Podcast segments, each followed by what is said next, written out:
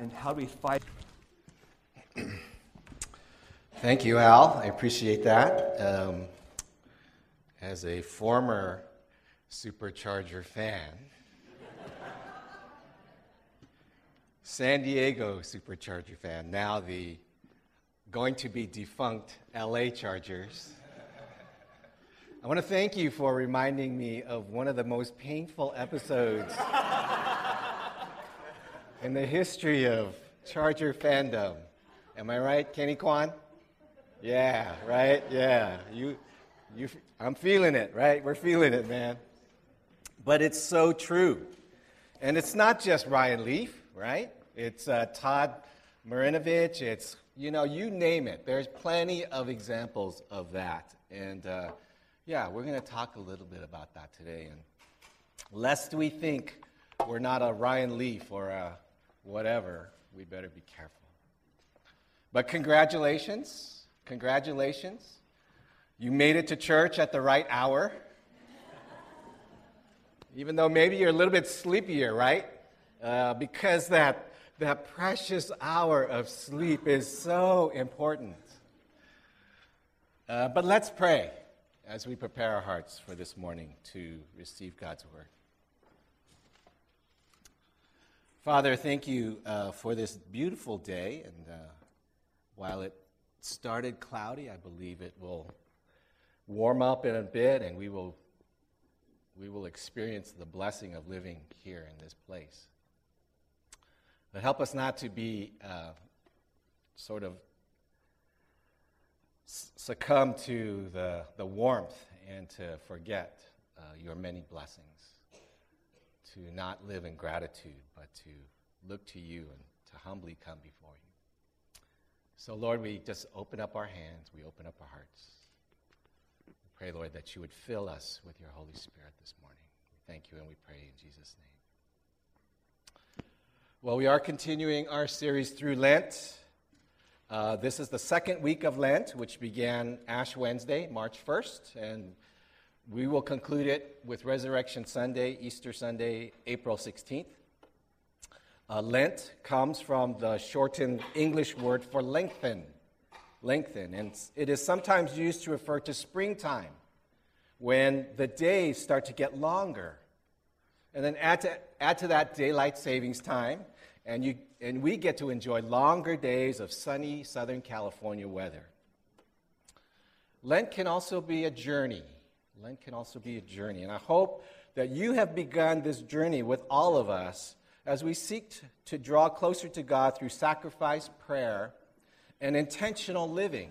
Intentional living. I say intentional because so much of our lives is so fast paced that we don't take much time to slow down and consider what life is really all about. In fact, if we're doing pretty good, if everything's going along well, everything's going all right with your family, with yourself, with God, we can seem to think everything is okay. It's easy to put things on autopilot, right? And we don't have to worry about those things. But Lent is a time in the Christian year where we intentionally slow down and even stop to consider where life is and where it's going.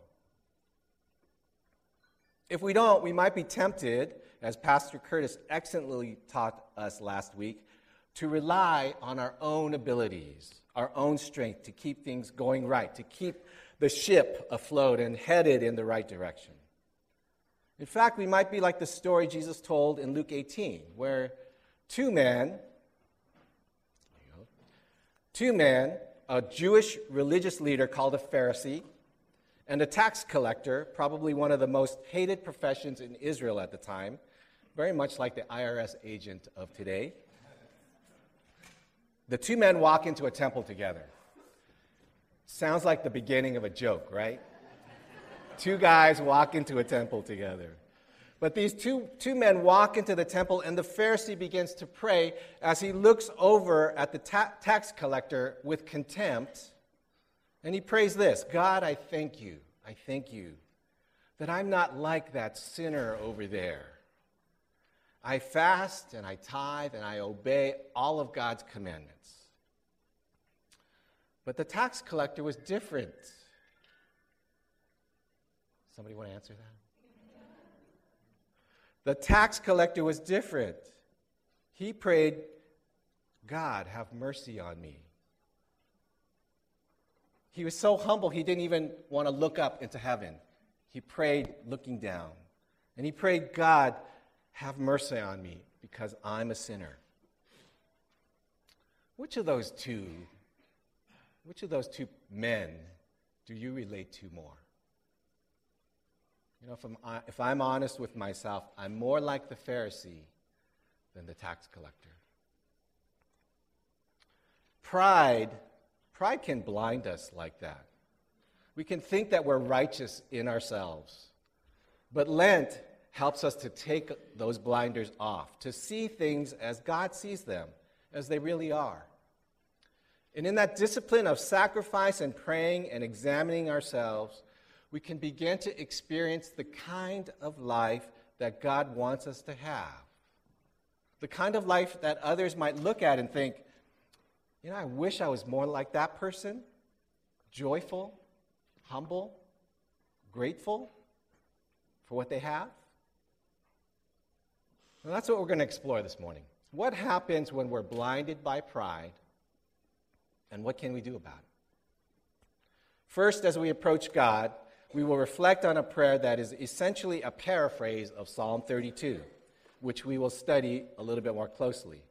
So let's read this section of Approaching God together, and it's printed on your outline. It's also up on the screen. We're going to read through these sections together, all right? Happy are those whose transgression is forgiven, whose sin is covered. Those to whom the Lord imputes no iniquity, and in whose spirit there is no deceit. Many are the torments of the wicked, but steadfast love surrounds those who trust in you, O Lord. If I keep silent, I will waste away through my groaning all day long. For day and night your hand is heavy on me, and my strength dries up as in the heat of summer. So I will not hide my sin from you, but acknowledge it. I confess my transgressions, O Lord, and I ask you to forgive my guilt. Do not treat me like a horse or mule, without understanding and curbed by bit and bridle. Rather, teach me the way I should go and counsel me with your eye on me, so that I may live this day in a manner pleasing to you. We're focusing on Psalm 32 this morning as we seek to find a role model for a humble reliance on God's Spirit to help us stay close to Him. This is a psalm of David. And while it doesn't exactly and specifically say what the circumstance was, this may in fact be a companion psalm to Psalm 51. And if you look at Psalm 51, that is definitely a cry of repentance. And it is most probably after David's affair with Bathsheba. So it's possible that this psalm, Psalm 32, was written after Psalm 51, and it is, it is a result of David's receiving forgiveness after this horrible sin. But as we listen to God through Psalm 32, we might find that we have the joy, we can have, we can live in, we can have the joy of someone who has experienced forgiveness, the joy of someone who has experienced forgiveness. If you would turn with me in your Bibles to Psalm 32. For those of you who brought your analog Bible with you, it's kind of like right in the middle of the Bible. So if you take your Bible and kind of split it right in half, you'll find Psalms, and it's right in there. Um, if you didn't bring a Bible or you don't have a smartphone app, uh, there are Bibles at the end of the, the aisle, and if you want to grab one, you can. And if you don't have a Bible at home, you are invited to take that one with you. So can, you can have one. All right? But let's read verses 1 and 2 together from Psalm 32. And I'm going to give you a little bit more time. I love to hear the sound of the pages rustling. Yeah? Can't hear your finger flipping on, the, on, your, on your touch screen, right? All right. Psalm 32, verses 1 and 2. Let's read it together. Blessed is he whose transgressions are forgiven, whose sins are covered. Blessed is the man whose sin the Lord does not count against him, and whose spirit is no deceit. Blessed or happy, the same word Jesus uses in the Beatitudes. Happy or joyful is the one whose transgressions are forgiven, whose sins are covered, whose sin is not counted against them. Now, we should note that while the NIV uses two words, specifically transgression and sin, for our offense, the Hebrew actually uses three different words synonymous with wrongdoing. And in each case, God treats them differently. Okay? So the first one, transgression. Transgression. What is transgression? What is a transgression? Uh, to put it simply, translated, it can mean crossing the line. Crossing the line. It's a deliberate act of defiance, right? It's a deliberate act. Of, it's, it's like the kid that you tell, don't cross that line. You better not cross that line. If you cross that line, you're going to get it. So, what do they do? They move the line. I didn't cross the line. I didn't cross the line, right? But our transgression is forgiven by God. The word forgiven here means to be carried up, to be lifted, to be borne. Our transgressions are borne, carried up by God. Keep that picture in your mind. The second word, sin. Second word, sin, means miss the mark. Miss the mark. It's, it's, it's a mistake, right? I tried to do the right thing, but I missed the mark. I missed it by that much, right? It's like target shooting. It's like target shooting, or either by gun or by arrow or whatever. You not, you not only miss the bullseye, but you miss the target altogether right? Missing the mark. It's a mistake. And here the psalmist says, David says, God covers our sin, He conceals it, He hides it away. It's like our clothing, right? It hides those parts of our body that we don't want to expose. And God covers those things, like God covered the sin of Adam and Eve. And the third, which the NIV uses the word sin. In other translations, the word is iniquity. Iniquity. And we said it in the opening part. It says, God does not impute our iniquity upon us. And iniquity is like crookedness. It's like crookedness. It's like this wire hanger. And if this wire hanger gets bent, right, it's, it's really, it's no longer useful. In fact, it's impossible to unbend this wire to exactly the, the same shape that it was before. Is that right? Can you do that for me, Al? No. I'll, I'll expect it by the end of the sermon.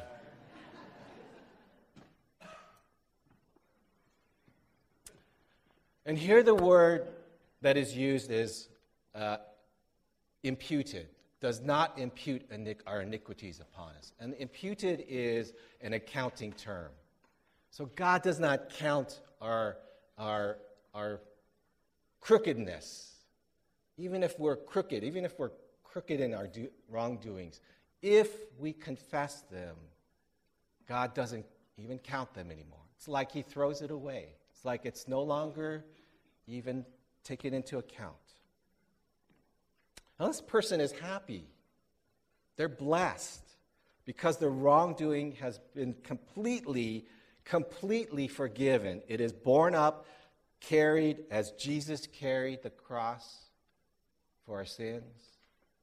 It is covered. It's no longer accounted for. God no longer counts it against us, is stricken from our record. David uses three ways of looking at sin because he wants to acknowledge the fact that God looks at every aspect of our wrongdoing. He looks at it from every angle, every aspect. Whether it was intentional or deliberate, whether it was a mistake or simply an accident, or something is, is crooked or bent out of shape, God will redeem and restore. He will redeem and restore that spirit, that person to wholeness. God is in the redemption and restoration business. David says, In their spirit there is no deceit, at the end of verse 2. In their spirit there's no deceit. They have come clean with God. They're not trying to deceive God, they've come clean with God, and He has forgiven them. How often do we do something? We make a mistake, we offend someone, and we, wanna, we want to deny it. We want to, we want to hide it. Or we want to downplay it. Oh, you know, I was only joking, right? Can't you take a joke? I was only joking. Or maybe, you know, we want to throw the blame on someone else. We want to throw somebody else under the bus. You know, he did it, right? Um, if you have kids, I'm sure you've heard that and you have more than one, I'm sure you've heard that more than once. They did it, somebody else did it. If we only came clean, if we only agreed with God about our faults and our shortcomings, if we only lived with that humble attitude about ourselves. Now, we can have false humility also, can't we? Right? Or we can have misplaced humility, misplaced humility, false humility or misplaced humility. False humility is saying we're no good. When in fact, in our minds, in our hearts, we're thinking, but I'm still not as bad as that guy over there. Or we can have misplaced humility, where we say, I am really bad because that person says I'm bad. When in fact, it's the other person's problem. It's their issue, it's not yours. You have to be careful not to have false humility or misplaced humility. But if we have done something wrong and sinned against God, it is best to quickly agree with God and admit our, our shortcoming. Or we will be living in the pain. We will be living in the pain of guilt and of shame. Psalm 32, verses 3 through 5. When I kept silent, when I kept silent, when I hid my sin, my bones wasted away through my groaning all day long. For day and night your hand was heavy on me. My strength was sapped as in the heat of summer. Then I acknowledged my sin to you and did not cover up my iniquity. I said, I will confess my transgressions to the Lord and you forgave the guilt of my sin. What a graphic picture, right? What a graphic picture of someone living in the pain of their guilt. I wonder if anyone these days would come to this place of feeling like their bones are wasting away because they've tried to hide their sin or wrong. Maybe Ryan Leaf at some point finally came to that place. Perhaps someone who has done some great evil might suffer the pangs of guilt and of shame.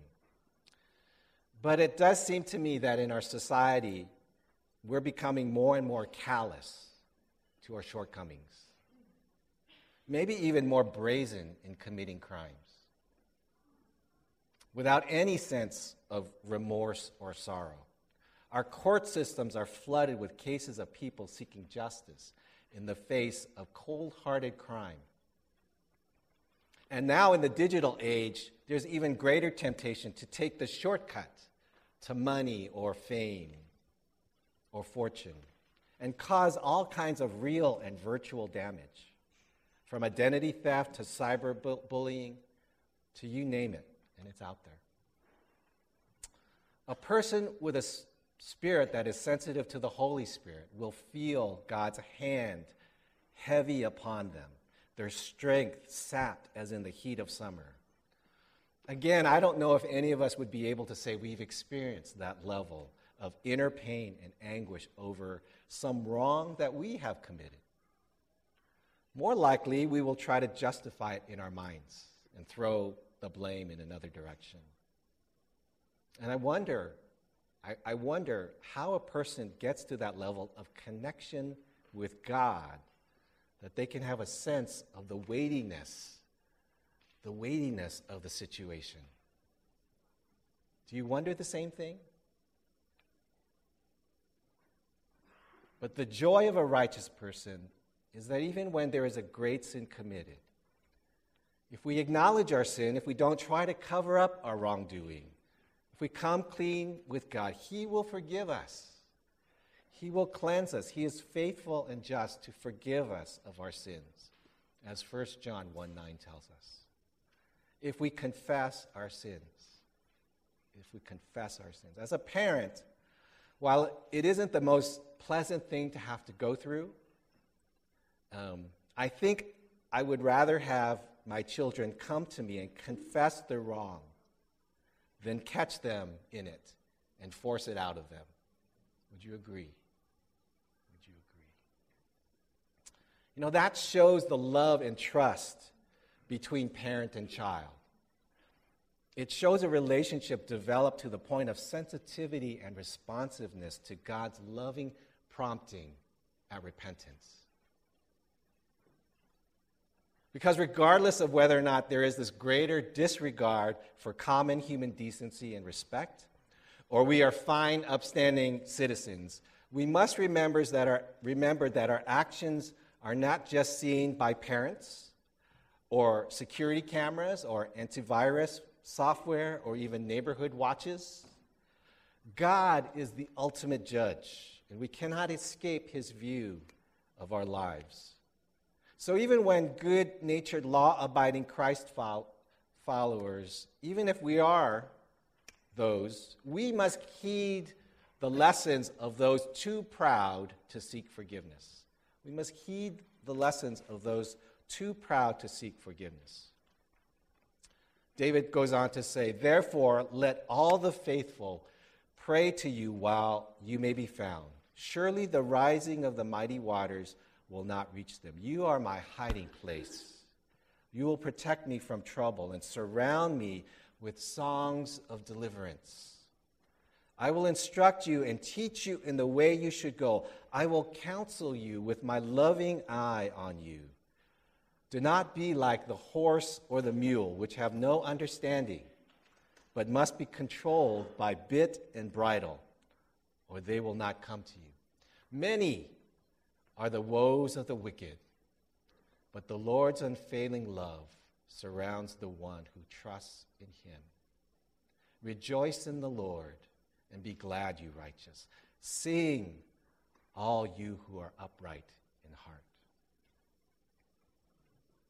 In verse 8, God tells us He will instruct us and teach us in the way we should go. He will counsel with His loving eye on us. If we are faithful and pray while God can be found, we will have a hiding place, a secret cove, where God will protect us from trouble, and we will be surrounded by songs of deliverance. Songs of deliverance. His eye is not a surveillance eye, waiting to catch you. His eye is a loving eye wanting to protect you. Like a parent of a toddler who keeps watchful eye on their young one because they know the toddler isn't capable of pr- protecting themselves, of keeping themselves safe. And we will be surrounded by songs of deliverance. What do you think songs of deliverance sound like? I think they're joyful and exuberant. But I also think they're quiet and grateful, both at the same time. That's an awesome thought, isn't it? that we can be joyful and noisy and quiet and thoughtful. For the high energy folks, you know, the first part sounds really good. And for the low key folks, the second. But both at the same time, how's that possible?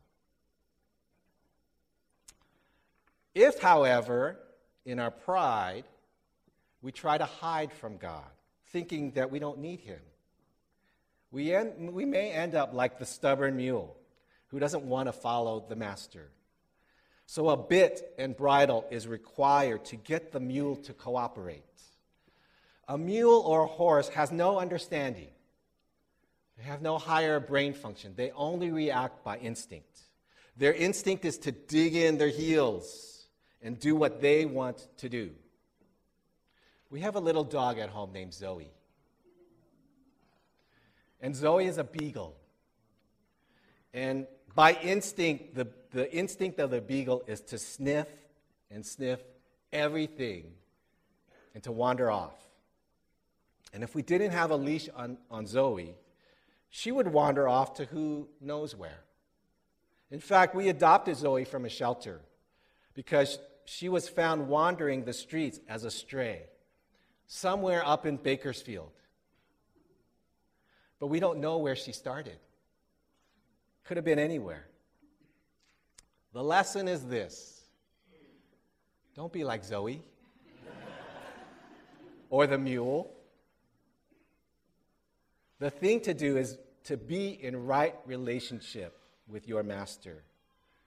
And when he looks one way, we sense that and we're quick to obey. Why? Because we know that He's a loving and good master, and He wants only the best for us. And not only that, He's a loving and good, good Father. He's a loving and good, good Father. And if we've done anything wrong, it's best to fess up and come clean and be in right relationship with Him and with others. Because the psalm says, Many are the woes of the wicked, but the Lord's unfailing love surrounds the one who trusts him. And how does David end this psalm? Verse 11. Verse 11. Let's read it together. Turn to your Bible. Verse 11. Psalm 32, verse 11. Rejoice in the Lord and be glad, you righteous. Sing, all you who are upright in heart. Rejoice in the Lord and be glad. Sing and be upright in heart. Now let's take another uh, uh, take a look at another example. Another Pharisee, a man named Nicodemus. We can be, it can be found in, in the Gospel of John, chapter 3. So if you would, please turn with me to John chapter 3. John is, is in the New Testament, and if you flip forward about half the way of what's left in the second half of the Bible, you'll find the Gospels, the New Testament. John is the fourth Gospel. So Matthew, Mark, Luke, John. John chapter 3, verses 1 through 15. And I'll read it for you. You follow along with me. Now there was a man of the Pharisees named Nicodemus, a member of the Jewish ruling council. He came to Jesus at night and said, Rabbi, we know you are a teacher who has come from God, for no one could perform the miraculous signs you are doing if God were not with him. In reply, Jesus declared, I tell you the truth. No one can see the kingdom of God unless he is born again. How can a man be born again when he is old? Nicodemus asked. Surely he cannot enter a second time into his mother's womb to be born. Jesus answered, I tell you the truth. No one can enter the kingdom of God unless he is born of water and the Spirit. Flesh gives birth to flesh, but the Spirit gives birth to the Spirit. You should not be surprised at my saying, You must be born again. The wind blows wherever it pleases. You hear its sound but you cannot tell where it comes from or where it is going. So it is with every, everyone born of the Spirit. How can this be? Nicodemus asked. You are Israel's teacher, Jesus said, and you do not understand these things? I tell you the truth, we speak of what we know and we testify of what we have seen.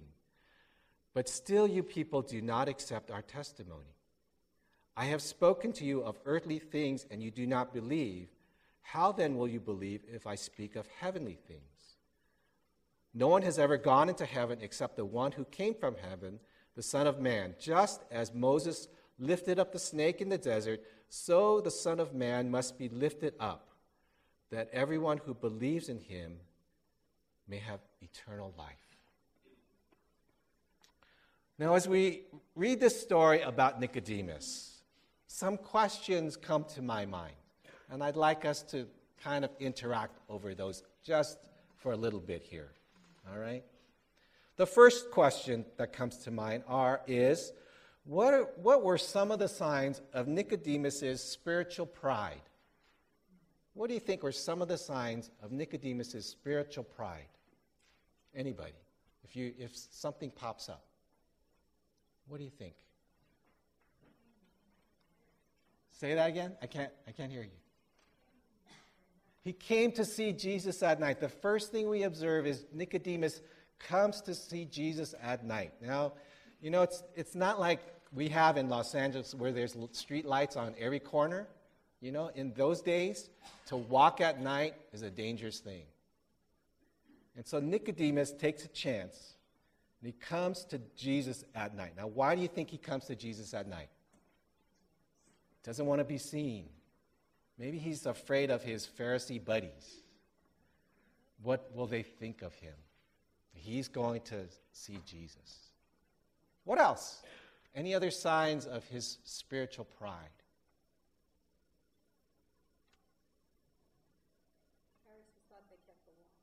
The Pharisees thought they kept the law. Yes. So, as a Pharisee, he would have thought he was okay, that he kept the law, that he's, he's good to go. Anything else? Part of the ruling council. Part of the ruling council. But what do you notice about his interaction with Jesus? All these things are true. He's a teacher, he's a Pharisee, he knows the law, he's part of the ruling council. He doesn't need anything, right? He doesn't need anything. But what is he seeking from Jesus?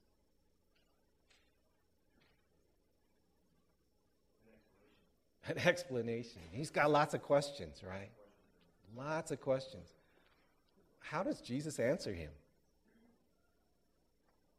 Does, does Nicodemus even like comprehend what Jesus? Jesus is on a different level, right? But Nicodemus is still, he's still kind of questioning. I think.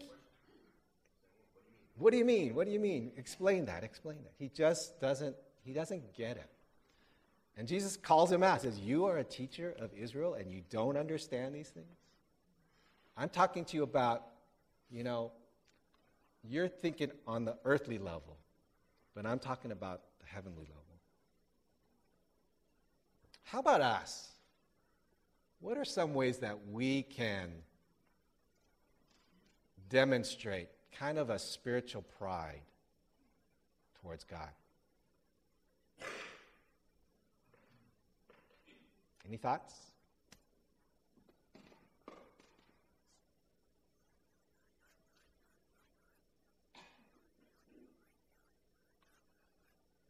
It's a little bit tougher, huh? It's a little bit tougher.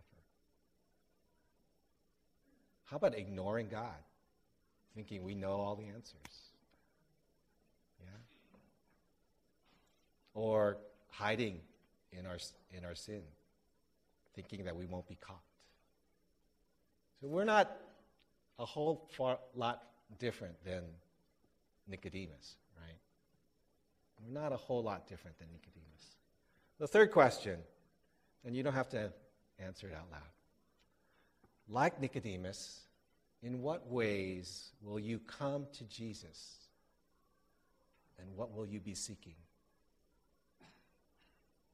In what ways will you come to Jesus and what will you be seeking? You see, we're all seeking something from Jesus.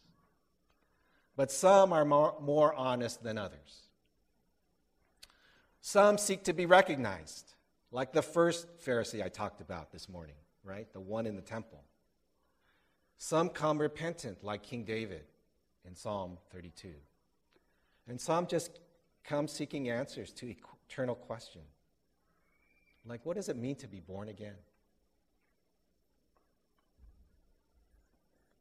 I think Nicodemus came curious, but he left humbled in his ignorance. It is thought that the tomb that Jesus was buried in after Good Friday belonged to the family of a man named Joseph of Arimathea. And it was Joseph and Nicodemus, Joseph's cousin, who prepared Jesus' body for burial. Nicodemus came as a skeptic and someone with questions, and he left as a believer. He left as a believer.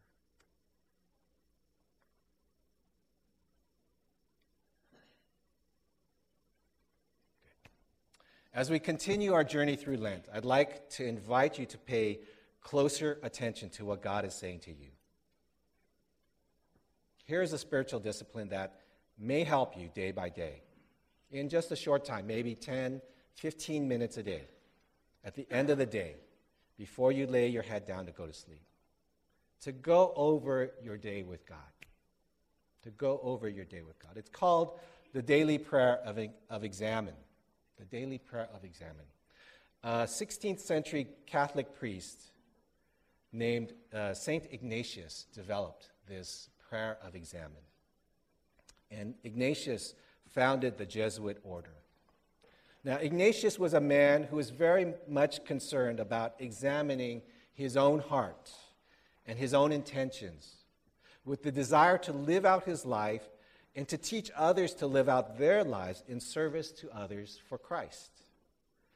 The prayer of examen can be done really any time during the day, although the nighttime seems like the best time to review the day with God and to ask Him to reveal anything throughout the day that might have kept you from a deeper relationship with Him, either with Him or with others. Now, there's a little handout in your programs. I don't know if you've seen it. It looks like this. It should be in your, you know, so take that out. And, uh, you know, take that, save that. Please save that. You know, don't, uh, don't leave it behind on the, on the chair. And don't toss it out. Um, and put it by your bedside, maybe. And if, you know, if, you're, if you're really uh, ambitious, have it laminated so that it lasts a little bit longer. All right? But keep it in a place where you can get to it, where you can look at it, to go through this prayer of examen. And I'd like us to quickly go now through kind of how the prayer of examen works. And there's basically five parts to it.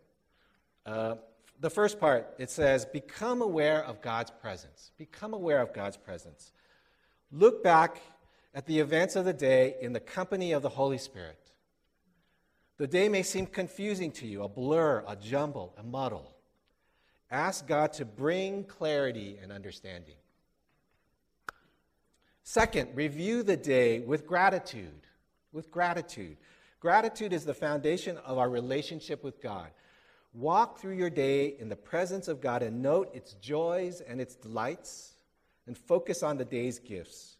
Look at the work you did, the people you interacted with, what did you receive from these people? What did you give them? Pay attention to the small things, the food you ate, the sights you saw, the other seemingly small pleasures. God is in the details. Third, pay attention to your emotions. Pay attention to your emotions. One of St. Ignatius's great insights was that we detect the presence of the Spirit of God in the movements of our emotions.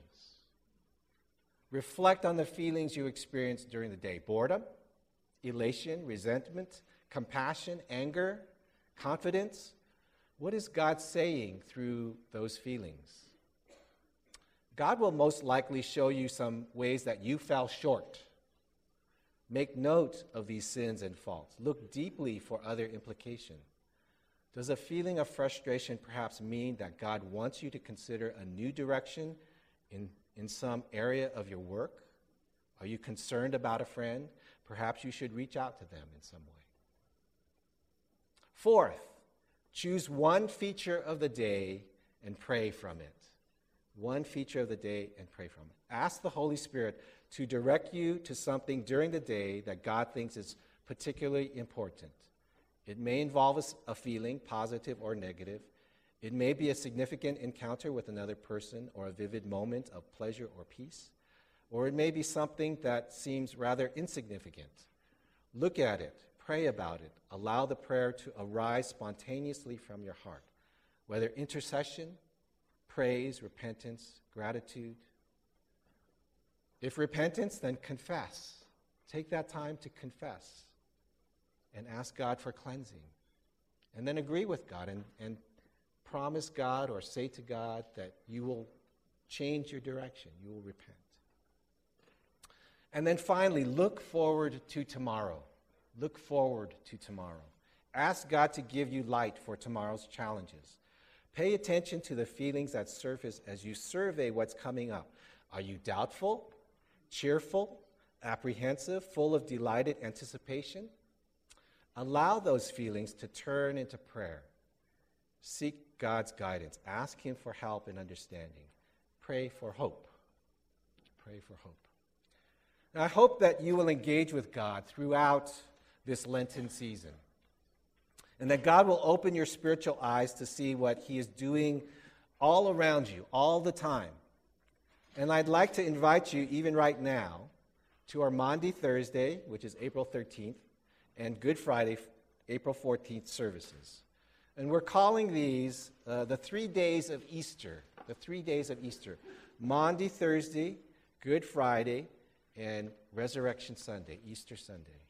These are the three significant days that happen right at the end of the Lenten season, and it ends with Easter. And we will be having, we'll have more information about these services. But right now, I'd like to extend an open invitation for the Good Friday service to anyone who will feel led by, by the Lord to share a little bit about their Lenten journey as you're coming to the end of it. It might be a short testimony, it could be a song or a poem, maybe some artwork that you've created during that time. You know, it's really quite open.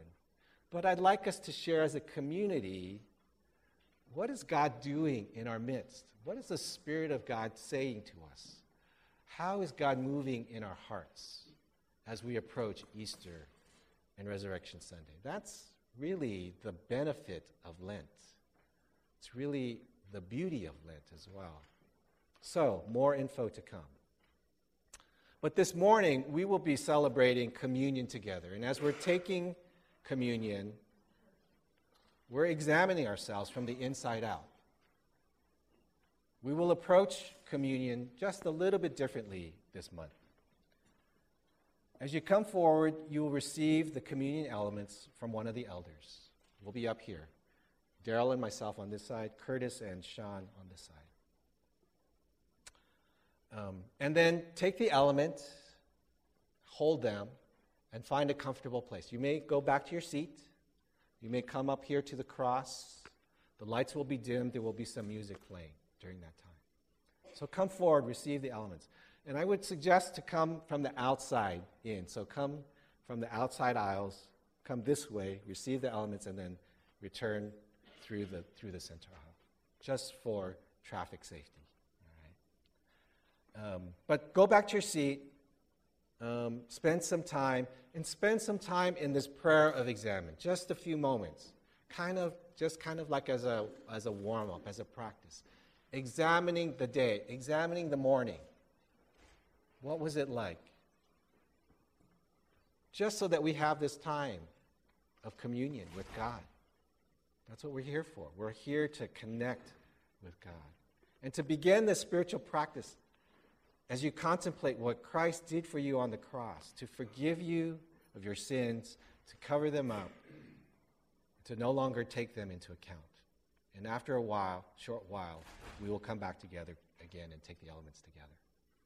And as we're doing that, I'd like, a, I'd like to read um, 1 Corinthians chapter 11, which is a passage that we so often refer to during communion. Um, chapter 11, starting at verse 23. Let me read this to you. For I received from the Lord what I also passed on to you. The Lord Jesus, on the night he was betrayed, took, took bread, and we had given thanks, he broke it and said, This is my body, which is for you. Do this in remembrance of me.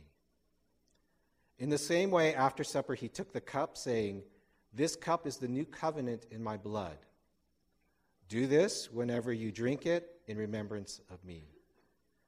For whenever you eat this bread and drink this cup, you proclaim the Lord's death until he comes. Therefore, whoever eats the bread or drinks the, of the cup of the Lord in an unworthy manner will be guilty of sinning against the body and blood of the Lord. A man ought to examine himself before he eats of the bread and drinks of the cup.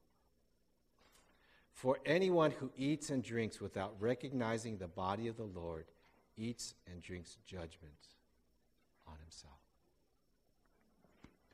I'd like to ask the elders to come forward and help us to uh, take the elements and let's prepare our hearts as we, uh, as we look to the Lord and as we examine ourselves.